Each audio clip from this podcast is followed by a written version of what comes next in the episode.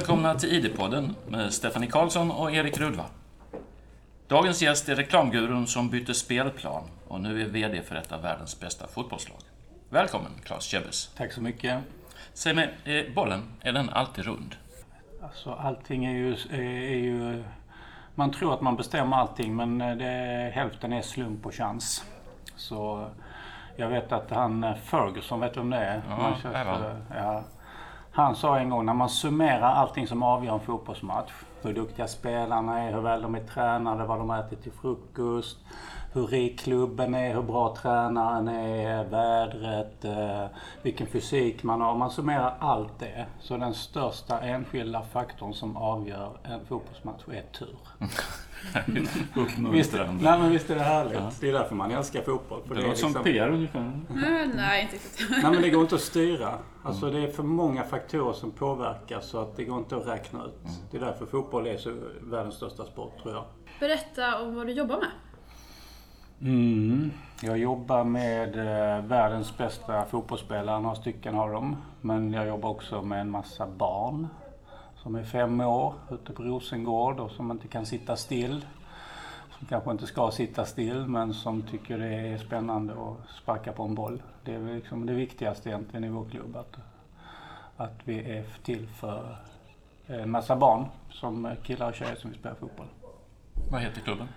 FC Rosengård heter den. Den är galen klubb på många sätt för den är så mycket. Den är ju en sammanslagning utav tre klubbar egentligen. Uh, och det betyder också att FC Rosengård idag är ju, är ju allt det där. Proffsfotboll för damer och Champions League men den är också uh, en daglig närvaro på Rosengård. Barn som har det besvärligt hemma som får något viktigt att göra. Det är ett lite spretigt underlag för kommunikation va? Ja, alltså det, men det är ju det som är själva Malmö. Förort, innerstad, rik och fattig. Uh, båda sidorna av Malmö, pojkar och flickor tillsammans.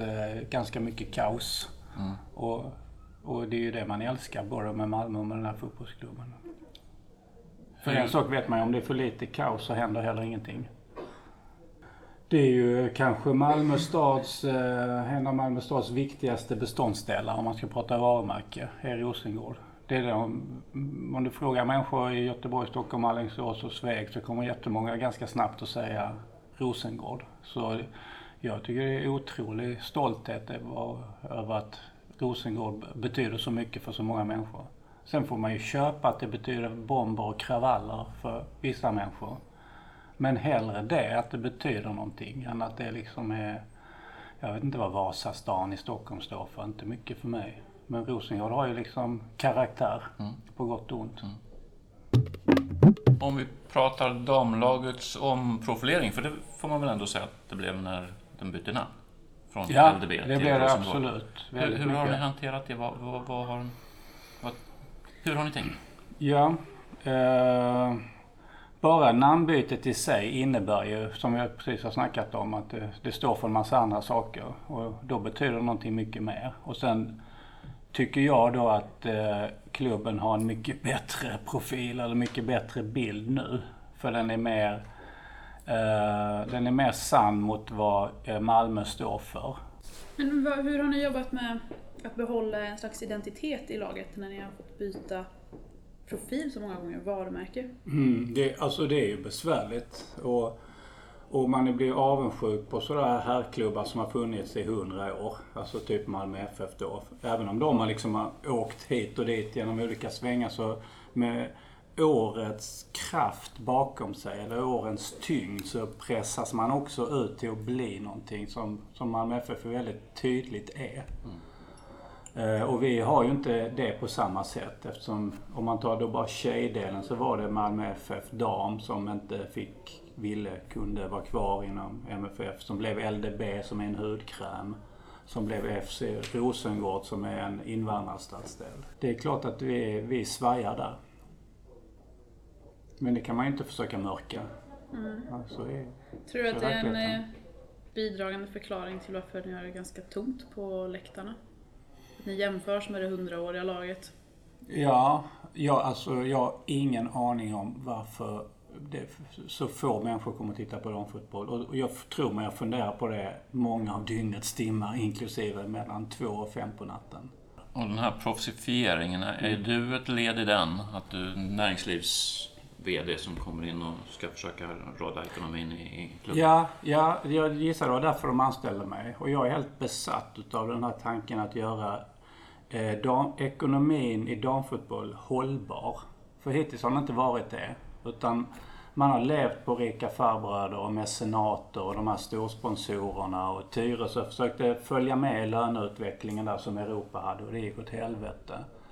Eh, och vi har väl också, om man ska vara självkritisk, också lite så här försökt följa med i någon sorts lönerace jämfört med Paris Saint-Germain och Wolfsburg. Men nu skiter vi i det. Utan nu, nu, jag är besatt av tanken att bygga en hållbar proffsekonomi så att fotbollsspelare i hela Europa ska känna, de där FC Rosengård, de har koll på grejerna, man får inte den högsta lönen men man har det bra och man kan utvecklas för det finns resurser som kommer göra mig till en fotbollsspelare som är bättre. Och då tänker jag att om fem år kommer vi att sälja kontrakt precis som killarna gör. Ni har sålt Ramona Backman? Ja, det var egentligen första gången som vi fick lite deg i krokodilen ja. för att bryta ett kontrakt. Hur många pengar var det? Det kommer jag aldrig att säga. nice try. Men eh, det kommer jag inte säga. Men det var bra. Det var bra. Det var med eh, någon sorts milstolpe kände jag. Att vi är på väg åt det hållet. För då nämligen så kan man vara svensk fotbollsklubb. Vi kan hålla lönerna nere. Vi kan utveckla spelare för vi har en bra organisation. Och vi kan få pengar för att släppa dem när de är färdigutvecklade till Lyon eller Manchester City eller Barcelona. Och, Den hävstång som Malmö FF fick med Zlatan? Ja, ja, och som herrfotbollen lever i nu efter Bosman, att man säljer kontrakt. Hur går ekonomin i stora hela? Klubben. Det går dåligt, tackar som frågar.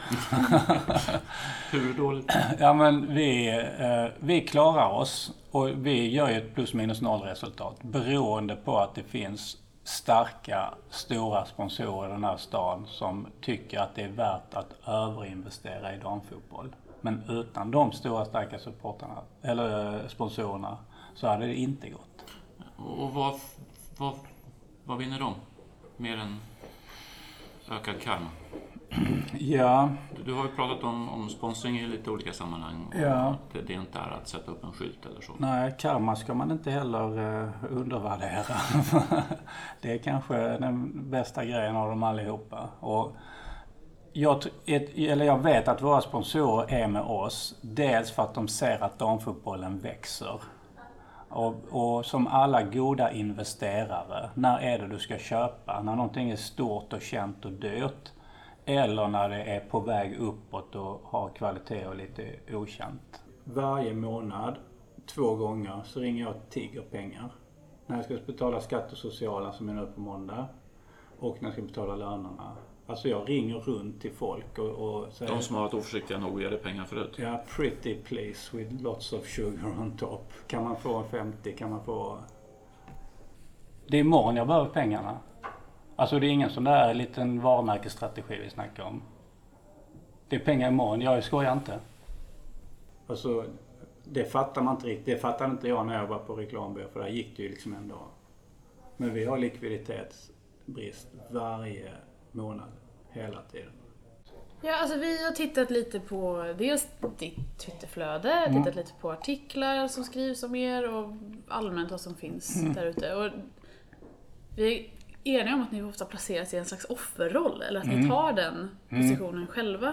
Mm. Det är en balansgång. Är det en medveten taktik? Ja, alltså vi försöker ju jävlas, eller bråka där det går. Det är vår medvetna taktik. För att... Eh, jag höll på att säga det handlar om Freud. Eh, överjag eller jaget eller underjaget. Alltså de, nej, men de, jo, de flesta marknadsförare försöker bygga upp en snygg yta. Det går jättebra.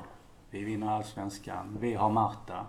Men jag tycker det är en ganska ointressant dramaturgi i att vara bäst och vinna varje gång och ha de bästa spelarna. Utan alla bra stories har konflikter i sig.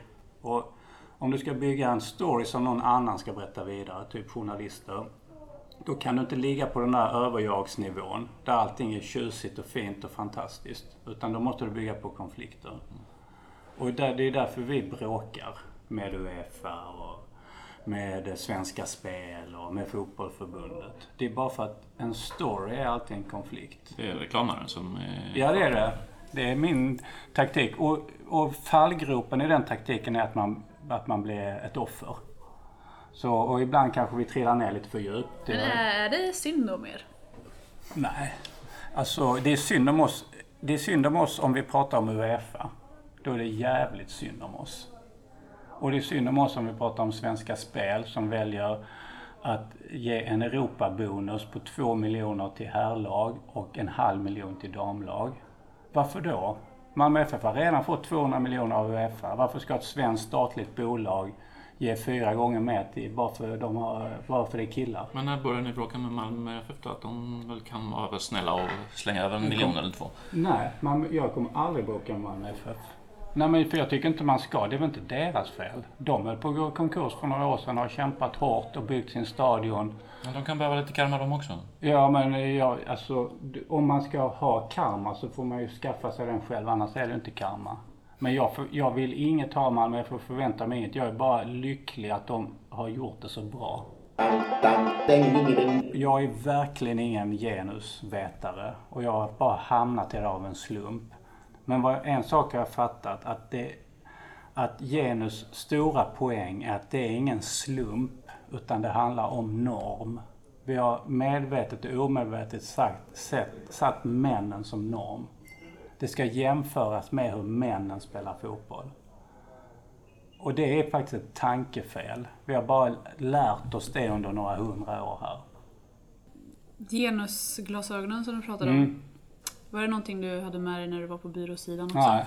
Jag har varit, eh, typ som alla andra vita medelålders män, svennar, så har jag varit kass på det.